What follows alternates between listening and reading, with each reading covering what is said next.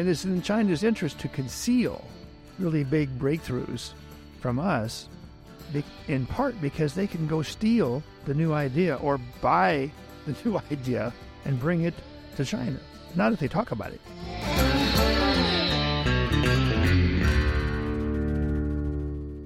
Welcome back to the Kevin Roberts Show. It's so good that you're joining this week because we have a hard hitting topic. But I just want to let you know, in spite of that hard hitting topic, is we will ultimately talk about some solutions to it.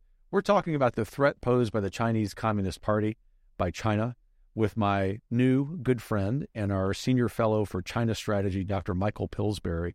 If you have not become familiar with Michael Pillsbury, this show will be a great introduction because we're going to talk about a recent book of his. We're going to talk about a new book project he has.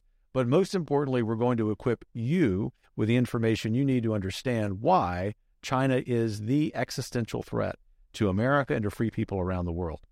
All of that to say, Dr. Pillsbury, thanks for joining me. Thank you. In spite of all that, you're smiling. Yes. And that's probably because of some experience, which we'll get into. And, you know, I'm a Southerner. I like to start with people's stories. And so, uh-huh. especially because we have a hard hitting topic here, a great book to talk about, your new book project. How in the wide world of sports did you become what I would say is the leading expert on China among Americans today? There's many different answers to that question. We want the right one. I was born in California, Northern California. Lots of Chinese in San Francisco, felt very comfortable with Chinese food and people my in my young years. Went to Stanford, got tricked by a professor who had put the word out that his class was an easy A. Your girlfriend could come and take notes for you. You get five credits, one third of a course, of a quarter. And so I did it and then went on to get a PhD in China studies at Columbia and work with practical people like the big Brzezinski and others. And about almost 40 years went by, I ran into this same professor at Stanford who tricked all of us that were an easy A. I said, I really feel guilty. I apologize. I became a China expert. He said, Yes, I know. You're my best student of all time. I said, Yes, but I had guilt because this is why I took your course. And he said, You fell into my trap. I wanted the elite young students at Stanford to get more interested in China, so I spread the word easy A if you take my course. That's quite a story. True story. That's a lesson for us. He was a career diplomat who later on was in the Philippines. So he was interned when the Japanese took over the Philippines and then wrote a book afterwards called Asia in the Modern World. And at this time, it was the number one textbook for Asia and China studies in America. So it was a great honor. He had big white bushy hair and that manner of an ambassador so my dream was to be ambassador to China. And then in President Trump's last year, I got a letter Dear Dr. Pillsbury, you will be nominated to be ambassador to China in President Trump's second term. Sincerely yours, White House Personnel Office. So I framed the letter. I hope that's not the closest I'll ever get. So that's still an aspiration? It very much, yes, because Mandarin Chinese takes years to learn and I got pretty good at it. I was in a program for two years in Taiwan where they make you promise uh, you will not speak English for two years. And the program still exists. Now it's been moved to Beijing, but it's known as the Stanford Center. And that oath is still on the website if you want to go to that place. So you can get pretty good at Mandarin. The thing is, you start dreaming in Mandarin. People in your dream are speaking Chinese to each other, and you can understand it. Now that's strange. That that has to be very strange. So I want to come back to what you would do if, in fact, you get the opportunity uh-huh. To become ambassador to China, whether under President Trump or some other conservative president. But you're still a young guy, but there's some intervening time from mm-hmm. when you earned your PhD in China mm-hmm. studies at Columbia to that last mm-hmm. year of, of, Trump's presidency. I happen to know you worked on the Hill, you were very active in China policy, but give our audience who may not be as familiar with those years mm-hmm. your career a sense of how your expertise developed. Sure. In the book, 100 Year Marathon, there's some things that are redacted for what they call security reasons. And I thought my career in the government would be open and I could put it in the book. And I found out that's not true. So I had to read, they had redacted upon threat of seizing the book and pulping it. They redacted some stuff about my government career. Is this your way of saying I'm not going to answer your question? I'm, I'm going to answer. But basically, when you have a PhD and you can speak Mandarin, the government comes to you. Various parts of the government come knock on your door and say, "Would you like to work for us?" And you compare what would you be doing, you know. And one of them, I still remember this vividly. The CIA analytical side came to me and said, "There's something called the SRS, the Special Research uh, Service, or whatever it was called." and you will write high level things for the President of the United States about the Sino Soviet relationship, what Dr. Kissinger has been trying to start. And I said, Can you show me where I'd be sitting? And they walked me over to a room about the size of this studio. And there were six analysts in it and one empty desk, no windows. I thought, wait a minute, I'm from California, blue sky, fresh air, surfing. No, this is not for me. And I've always regretted that because some of the best work ever done in our government on understanding China came out of this small little cell, the SRS. And some very famous people worked there. And then they had to scatter dust on the trail that they never did work there. I actually got one letter from CIA. I had asked for some material, and I got a letter back saying, Dear Dr. Pillsbury, thank you for your inquiry. Any relationship between you and this agency, comma, if there is a relationship, comma, would be highly classified. That's so telling. About left me confused. if there is a relationship, I'm confused. But obviously, CIA is a place to learn a great deal about China. The second best place is the RAND Corporation, which was created in 1947 to deal with the rise of the Soviet threat and it was part of a lot of things that happened in 1947, which we ought to think about now in terms of China. In terms of China policy, we pretty much have the same size teams at State, Defense, Commerce, White House as we had 30 or 40 years ago. With 1947 and the Soviet threat, think about what happened. We created the U.S. Air Force. We created the Central Intelligence Agency. We created the National Security Council. None of these things existed. It was all because of the threat from Russia. The term Cold War hadn't been used yet, but that would later on become to be called the Cold War. And nuclear delivery vehicles and how the, who was ahead, that was a crucial thing in presidential debates. When President Reagan defeated President Carter, I was a Reagan campaign advisor, and he got what's a good word for it? Focused on the why this SALT treaty should not be confirmed. Jimmy Carter was going to confirm it. So he attacked. Carter fought back and tried to portray Reagan as a warmonger. And Reagan said from the talking points we gave him, actually, Senator John Glenn, of the famous astronaut and Democrat, of the Senate Armed Services Committee, has said it's not verifiable. And he had a series of examples like this, and it embarrassed Carter and showed him to be on the left of the Democratic Party. And there's only one debate in that campaign. And that debate was largely about the nuclear balance, arms control, Soviet cheating, Soviet activities around the world. We don't do that about China. There's the uh, debates, both the primaries and the general elections, the last 10 years or so. China has not been a big focus. And I presume that wanting to get Americans, whether they be elected officials or people in other influential positions, business, education, but also regular Americans mm-hmm. focused on China is what prompted you to write this book. That's exactly right. Which exactly. I will just say, I'm not just being polite as a Southerner. It is, it's a life changing book in this way. And I read it for the first time and I was going through it for the third or fourth time this morning, thinking about what I might ask you from it.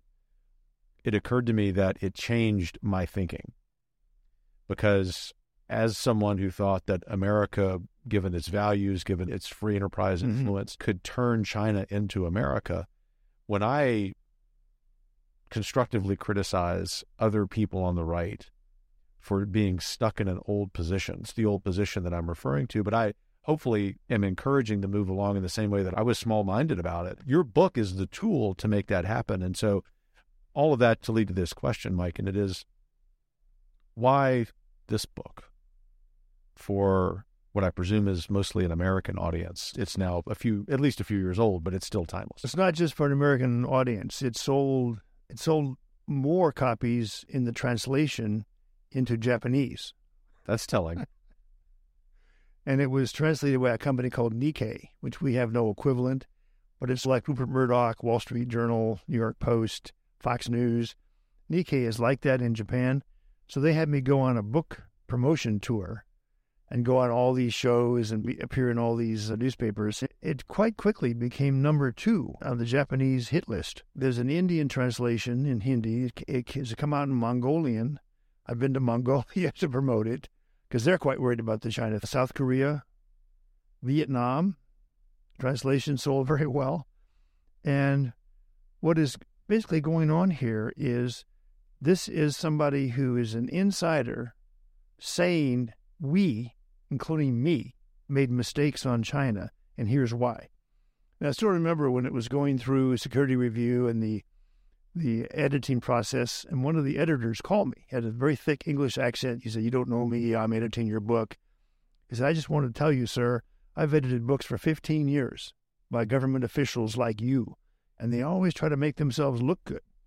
This is the first book I've ever read by a senior official where he admits almost every page the mistakes that he and various presidents made. President in good faith, right? President Reagan sold torpedoes to China, Mark 46 high tech torpedoes for their submarines, and sent his Secretary of the Navy, John Lehman, a very conservative member of the Reagan administration, he was honored to deliver these torpedoes, and it's in his memoir. now, of course, everybody knows that was a mistake. But I try to show in the book the framework we all thought we knew that China is our friend, partner, could even replace Great Britain, United Kingdom, as a special relationship, and they were going to help us win the Cold War, which in some ways they did. But what we didn't grasp is after they were finished with the Soviet Union being cut in half in terms of geography and population both, they would turn to us as the next obstacle to what they call returning to China's rightful place in the world. For 2,000 years, they're number one. So we were in the way, even though we were partners against the Soviet Union, that pretty much ground to a halt. And on our side, nobody, including me, got this. We thought friendship, democracy, somehow. They had these little village elections that Jimmy Carter backed with money. the Carter Center, you can believe this, the Carter Center in Georgia was sending teams to Chinese villages to teach them how to vote. They even published a manual of the Ministry of the Interior in Beijing for how to conduct votes. That was what everybody thought, including Governor, not Governor, President Reagan. He gave me a job on his transition team and then working for him in the Pentagon as the director of policy planning for the whole Pentagon. So I brought this view that China and the Defense Department should increase our collaboration. So it makes a good story. I'm glad you liked it. No, it, it resonated with me and other friends I know who read it, who I think every American conservative thought that China was a friend. And so that, that leads to this question. At what point do you realize we, we were collectively mistaken? Some people, and part of me, still has the wishful thinking dream that if we did the right thing somehow, we could still split the Communist Party in China we could have happen what happened with Gorbachev and Yeltsin. Remember, they Yeltsin put the Communist Party of the Soviet Union on trial, and for a year under this thing called the Constitutional Court. Now the Chinese know all about this, and Xi Jinping tells his people, "Be careful, because what the Americans did to the Soviet Union, they want to do to us, and all of you guys will be put on trial, the same way Yeltsin put the Communist Party on trial in Moscow. So the party actually lost the case.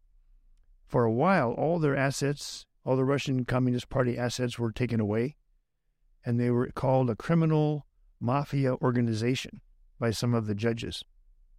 Now, obviously, Putin undid all that, but this is the big threat now for China. The Americans will try to split the Communist Party, put it on trial, replace it, and have some sort of democracy and then not have a Vladimir Putin step up. and say, okay, I'll take things from here. So there were some moments when I had my doubts about China, but who can promise that if we did the right things now, we could still make China come out all right? Now, it could be a war, could be they have to be defeated trying to invade and conquer Taiwan. Then Xi Jinping and his team become ashamed, attacked. The hardliners try to kick him out. The softliners try to stop. So the prospect of a civil war inside China is something I've actually written about, and I tried to get it in the book, but that was one of the places where someone someone said, and I my appeal was, look, this is just a speculation about what might happen in China in the future and what we should do in the middle of a civil war in China or some version of it, which we've done before. 1900 is a famous movie called 55 Days in Peking, which is relatively accurate. It has David Niven, Charlton Heston, Ava Gardner, and our troops are moving into Beijing to stop the siege and then try to put in a new government. And when you visit the huge museum in Beijing, which Xi Jinping took his Politburo, as soon as he was elected, he told his Politburo, we're all going on a trip. They thought, what kind of trip is that? It was to go across town to the greatest museum in the world. It's the largest museum in the world. And there's an exhibit there called The Restoration of China to its proper role. And on the wall, when you first come in, there's a map used by American soldiers to occupy Beijing in our little zone. I did not know that. We actually occupied Beijing for almost a year and a half. All these negotiations went on, and the terms of the treaty. Imagine this for today. This is in 1900. This is 1900. The Boxer Expedition is known as. The treaty said, We'll go home. We, the Americans, the Japanese, the other of the eight nations occupying Beijing, will leave, but you have to execute the cabinet ministers who supported the Boxers or are not leaving. This is a sovereign nation. And by the way, you're going to pay us the equivalent of $1 trillion in reparations for what you did to the missionaries. The Chinese accepted and signed, but this has always been a point they hold against us. And I say, that was Charlton Heston. That's just a movie. But that's not quite true. It's pretty accurate. It is pretty accurate. Yes. And back to the earlier point about your desire always to be the ambassador to China. Yes. If that opportunity were to present itself and you became ambassador, what would your approach be? The first problem is that it's the largest American embassy in the world. If you go to the website of U.S. Embassy Beijing, it tells you we have a staff of 2,300 people. Now, that's a big embassy. It's a lot of people. Then it says there are 50 U.S. government agencies here inside the embassy. Now we can tick off the State Department, all right, CIA, fine, because we have intelligence cooperation with China. It's discussed in the book. FBI, okay. DA, talk about fentanyl, drugs, maybe. That's four. What are the other? What are the other 46 agencies doing there? And I happen to know what they're doing and it needs a presidential review where I, as ambassador, would ask for time in the Oval Office with the president and his team, and I would go over. We don't need all 50 of these agencies there, and many of them are helping Chinese growth, economic growth. And yes, there's some areas of cooperation, cancer research. We'd like to borrow their data on cancer research. But basically, it's not a good balance. We are helping China far more than they are helping us in fact, Mr. President, they are undermining us in quite a few ways around the world. I think that's what I would begin with. Uh, then there's a question of those after the turnover of people, what would the remaining staff do? And there is another interesting set of agreements. Very little known in our country that the National Science Foundation, which funds a great deal of the most science research in our country, at various universities and labs comes from the National Science Foundation. They have a series of agreements which Rex Tillerson renewed to share American scientific findings, American scientific discoveries, to immediately share them with China. And we have an office in our embassy in Beijing with someone called the Minister Counselor for Science. And the Chinese are known to nag him We just read about this something new, and you haven't brought the plans to us yet and uh, how it works. And the guy has to apologize, say, I'm very sorry. That new scientific. And there, lots of examples. You're from Texas, you know about prairie roots of the grass being deep enough so the wind doesn't blow it away. We made some really important agricultural science breakthroughs on that. Now, China has a massive prairie that's blowing away with these massive winds that come in from Mongolia. You'd think we'd go, okay, sorry, too bad. Or maybe for $10 billion, we can share with you our prairie grass protection secrets. No, we gave them away for free to China for nothing in return. And we do this every day, mainly through the embassy in Beijing. Same thing with the fentanyl talks. You may have noticed as punishment for Nancy Pelosi's trip, the Chinese announced they're breaking off these 10 committees that the U.S. and China ch- channel all problems through. One of them, climate change, obviously, with John Kerry. Another one is on the fentanyl talks because Trump got the Chinese to put it on the controlled substance list, but not actually stop the precursors. So that committee's ceased operating. Here's all the Biden White House receiving criticism for fentanyl, killing every day so many tens of thousands.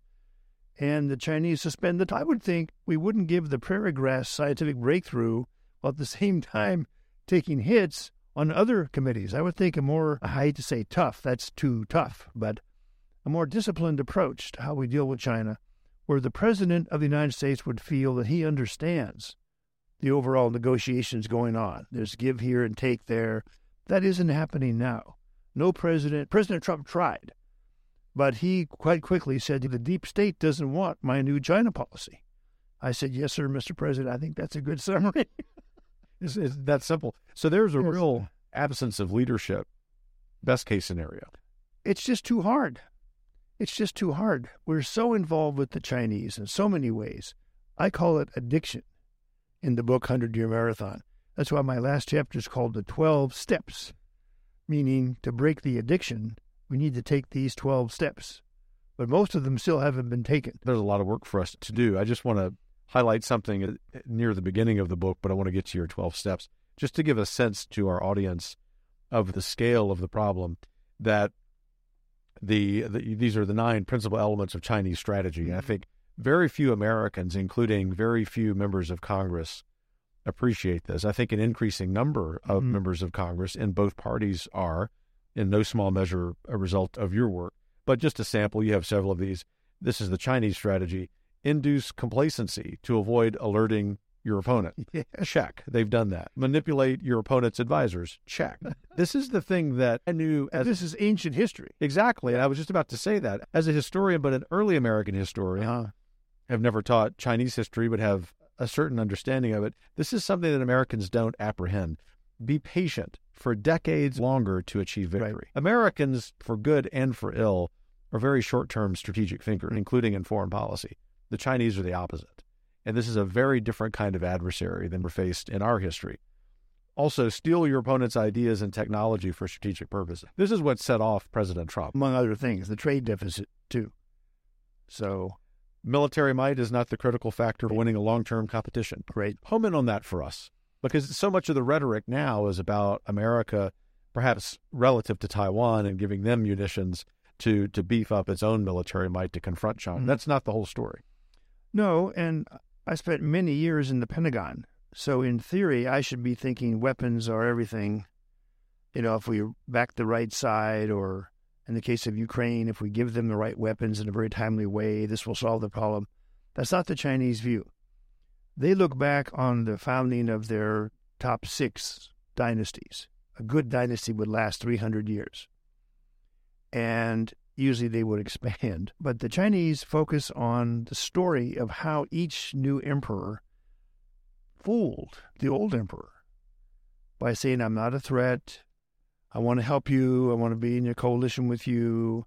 Let's have an exchange program. Gee, would you like to marry my sister?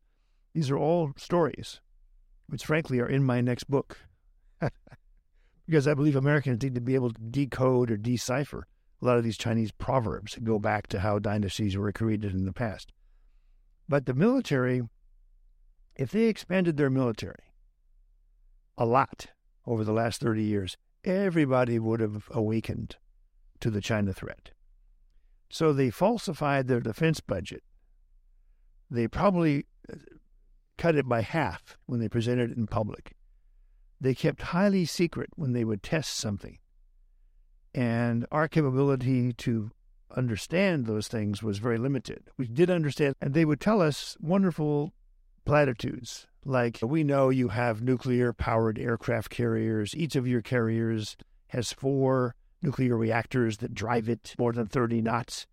China will never have aircraft carriers because that's an imperialist hegemon weapon system. And they would throw in military bases. You Americans have 500 or more military bases around the world. China will never have even one overseas military base because that is what a hegemon will do. And it's in our constitution of China that we will never seek to become a hegemon. I had to sit through hundreds of hours of this tutorial, shall we say, by the Chinese military to me. And I would write it down. Fast forward 15 years, three aircraft carriers. The first one they told us was a casino. They bought it from the Ukraine. It took several years to bring it out. They put it in the harbor, and I actually went to it. They said, This is going to be a museum or a casino. no, it's their first aircraft carrier. So they're quite sensitive to not stimulate the sense of a China threat in a country like ours. That is, we're the old hegemon they've got to over, overthrow to return to their rightful place. So they do believe the military is important in decisive matters at the end of a 10 or 20 year campaign, including how they took over China. Yes, there were decisive battles, 1948 49. They defeated Chiang Kai shek and the Nationalists brilliantly using deception. But first, they made sure to cut off American military support to Chiang Kai shek and the Nationalists. And our great hero, George Marshall, nobody knows this story. They know George Marshall, planner of World War II, Secretary of Defense, Secretary of State, one of the greatest American statesmen of all time, George Marshall. He was sent on a mission by Harry Truman, who, with a very clear, now declassified, and in my next book, very clear orders bring the nationalists and communists together so we have a unified China, and the Soviets can't meddle in it. And George Marshall began to send cables back, eyes only, through a special channel to Harry Truman. And one was his meeting with, with Mao. Mao said, We'll change the name of our Communist Party. We're much more like America than Russia. We have no contact with the Soviet Union. And actually, I'd like to visit Washington and meet Franklin Roosevelt was the first message, and then Harry Truman. So Marshall believed all this, and his leverage was to cut off aid and issue orders to limit the nationalists and Chiang Kai shek. And a biography of Mao explains this in great detail with all kinds of new documents that it worked. So within the last six months of the Civil War, the Chinese communists went from almost no support, less than 100,000, to a 3 million person army and won. Notice what I'm saying, though. It were the weapons that important? Or was it getting the Americans to cut off aid and weapons and money to our allies who are now on Taiwan? That's how they did it. And almost no Americans know the story. Everybody at the senior levels of the CCP and the PLA knows the story very well. How easy it is to fool the Americans if you start where? If you start at the top. Try to deceive the president through special channels that he has. The Chinese were very successful there. We could, given your knowledge, spend a few hours talking about, no, really, several hours talking about China and history just in the last 70 or 80 years. Mm-hmm. But one question I want to get to is the extent of Chinese influence domestically here in the United States. What I have seen making a political statement or a political observation about the policy shift is it's that growing awareness by members of Congress, by mm-hmm. everyday Americans. President Trump deserves a lot of credit for this. You yourself do. About China's influence in the United States that has caused Americans to begin to wake up mm-hmm. threat posed by them. How extensive is it? How extensive is the waking the up, or uh, is the influence of China here? Oh, it's enormous. It's enormous. And it's done in a number of ways that remind me of the ancient dynasties. Trying to there's a Chinese term. If you want to learn a fun Chinese term, it's ma bi. Ma bi. Ma, my rising tone, bi, falling tone. Ma means numbness. The Chinese believe that there's a flavor called numbness. So when you eat Sichuan food, if your tongue goes numb, that's ma. Bi means to paralyze or to prevent. Ma bi together to numb someone so they're paralyzed. This is the Chinese influence strategy toward the United States. So they do two things. They focus on anybody who says China's a threat. And if they can punish that person, or their company, or their family, they will do it. They've now banned about 30 Americans. They've announced the names of 15 of the 30. I'm not one of them for some reason. I've been warned. But Mike Pompeo banned for Yeah, life. I know Pompeo is not banned for life. And anybody, a lot of the cabinet secretaries under Trump, the undersecretary for economic affairs, Keith Krach, and they, it was explained that they violated Chinese sovereignty. This is why they're banished for life. And any company they work for also cannot visit China, their law firm or their investment firm. So they punish China threat people in various ways. On the other side, they reward really handsomely those who help China. And one of the best examples, there are two really good examples who've written about it a lot in their own words. One is Hank Paulson, Secretary of the Treasury, who wrote a book called Dealing with China.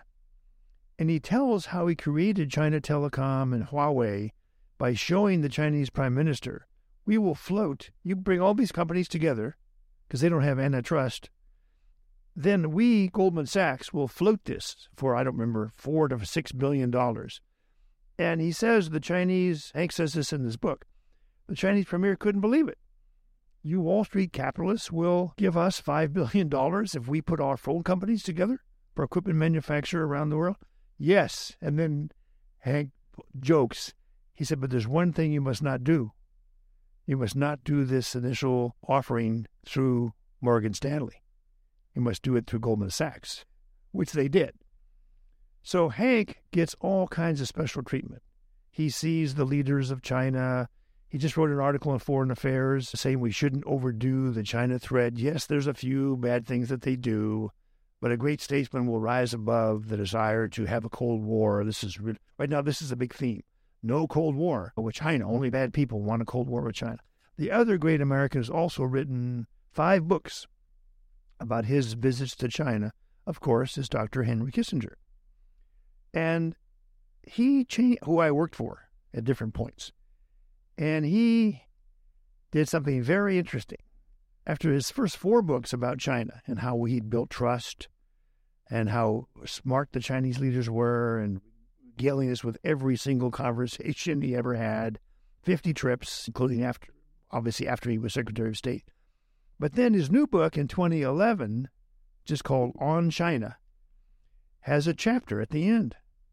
It seems he says that there are hawks in China, which of course he learned from me, frankly. There are also hawks in Washington, D.C.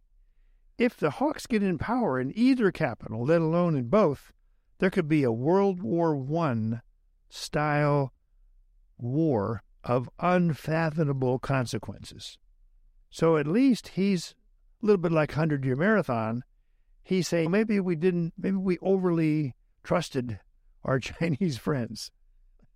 So it sounds like it. You summarized this this well. I want to lead into your 12 steps and then if you're optimistic about America confronting this problem, but this is what you say toward the end of the book.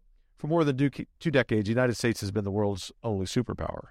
America's military is without equal, as is its economy for now. The world watches America's movies, sings America's pop songs, drinks America's soda, eats at America's chain restaurants, studies at American universities, and so on. It is time to start imagining the world.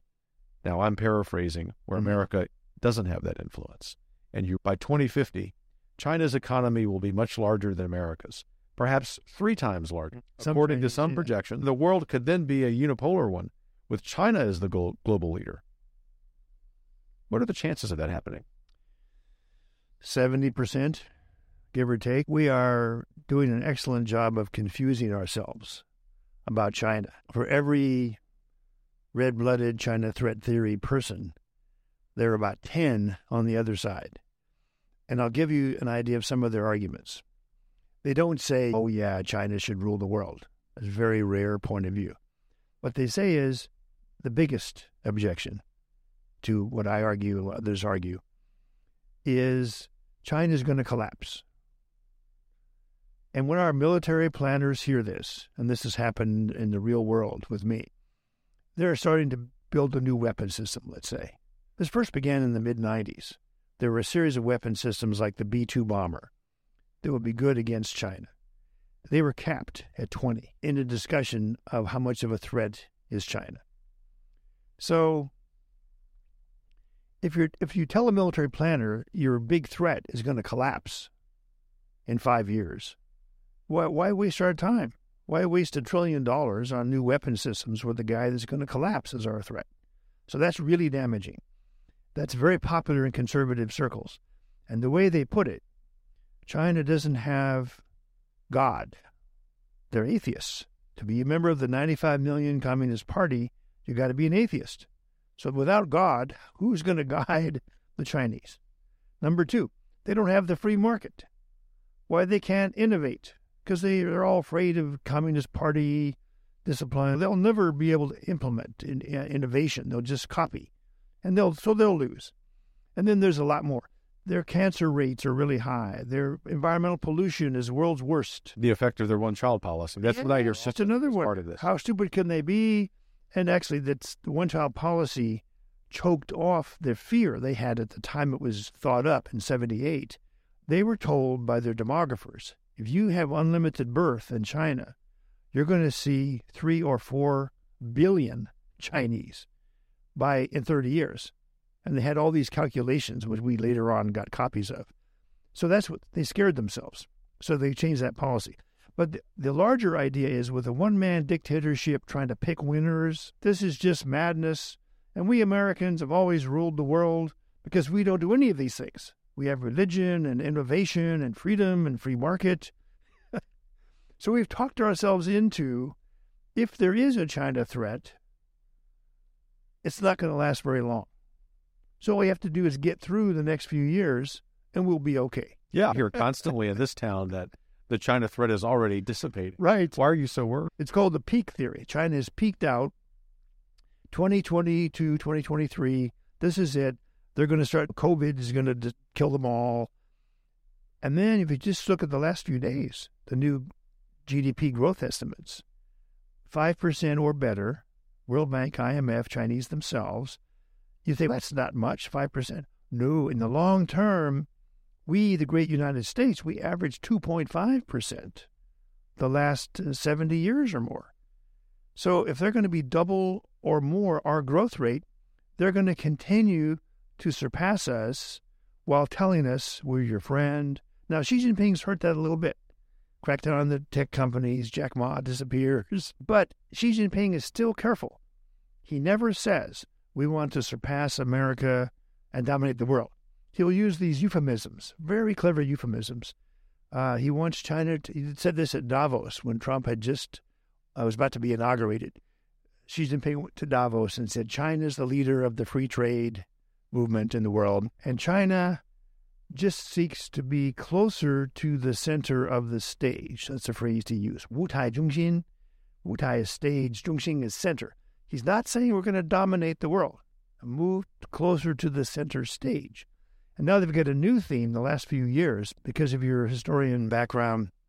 You appreciate history can be stolen and distorted. I've noticed that. so Xi Jinping has now got a new version of history that they call it the community of common destiny.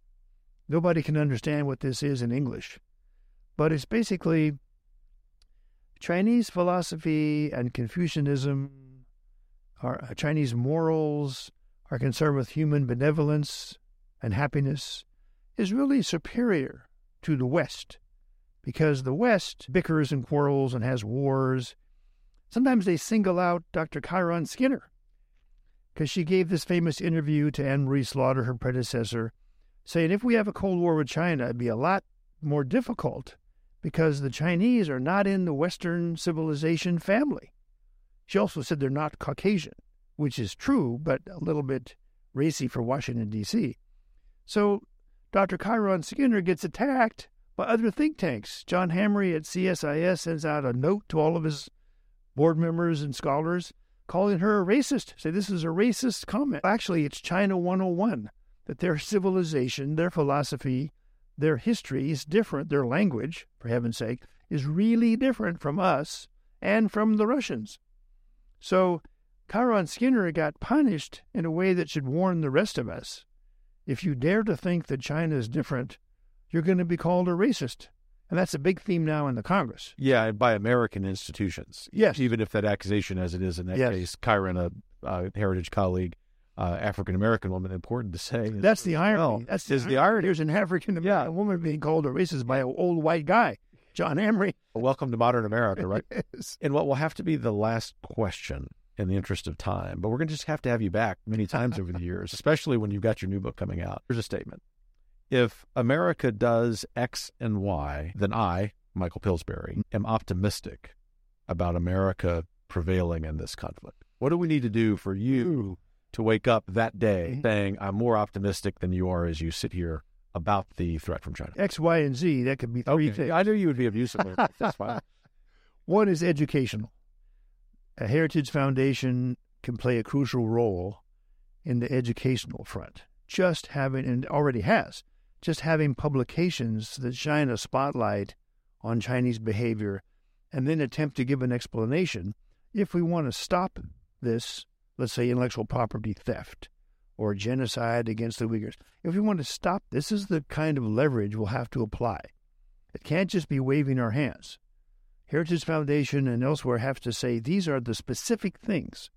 I mentioned the size of the embassy in Beijing, export controls. There's quite a long list. Right now, we have unlimited American investment can go into China.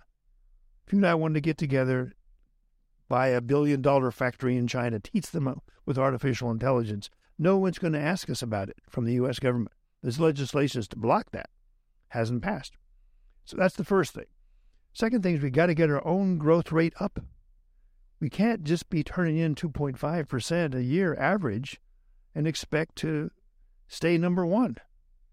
But getting our growth rate up is really difficult because the economists don't know how to do that.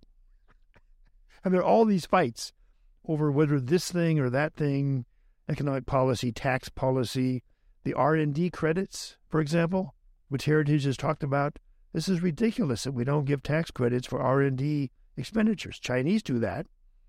Third thing is we don't have an index yet of how the US and China are doing in the strategic competition. If you don't have a scorecard, you don't know who's ahead. And it's in China's interest to conceal really big breakthroughs from us, in part because they can go steal the new idea or buy the new idea and bring it to China. Not if they talk about it. So I've been advocating it's the first thing I advocate in the 12 steps is there should be an index of US China competition. They are beating us in all kinds of categories. Some are funny. They drink more beer than America does. They surpassed us in beer drinking. Okay, not important strategically. But hypersonic missiles, supercomputers, number of nuclear weapons, they're starting to challenge us in number of nuclear weapons. This was the core of the Cold War. We don't see any real reaction. Some of our four star generals are talking about it. One called it a strategic breakout. Now, that's really important. So, in the index, we want the nuclear balance of power, but we need probably 30, 50 indicators that we're watching that the public can go, oh my God, I had no idea. I thought we were number one forever. So, that's one of the most important XYZ things I would do. And we at Heritage are taking for action that all of those, but right now that that index, that scorecard, because awareness of this problem, I think, is crucial for everyday Americans to under, understand the scope of the problem. And one of those metrics for success, just as we wrap up here, will be this: that is the China threat being a core focus of the 2024 primaries and general election. Dr. Michael Pillsbury, thanks for joining me. I'm sorry I'm so long winded. No, as I told you, that's the whole purpose of the show. Oh. I'll speak for our audience that this was a wonderful conversation, and I'm really grateful for your work, for your being a great patriot, and especially grateful that you're here at Heritage as a senior fellow for China strategy and senior advisor to the president, whoever he is. Thank you. It's my great honor. You bet. Thanks for joining the Kevin Roberts Show. It has been a wonderful conversation with Dr. Michael Pillsbury. We hope that you will join us next time for another hard hitting but also optimistic show. Take care.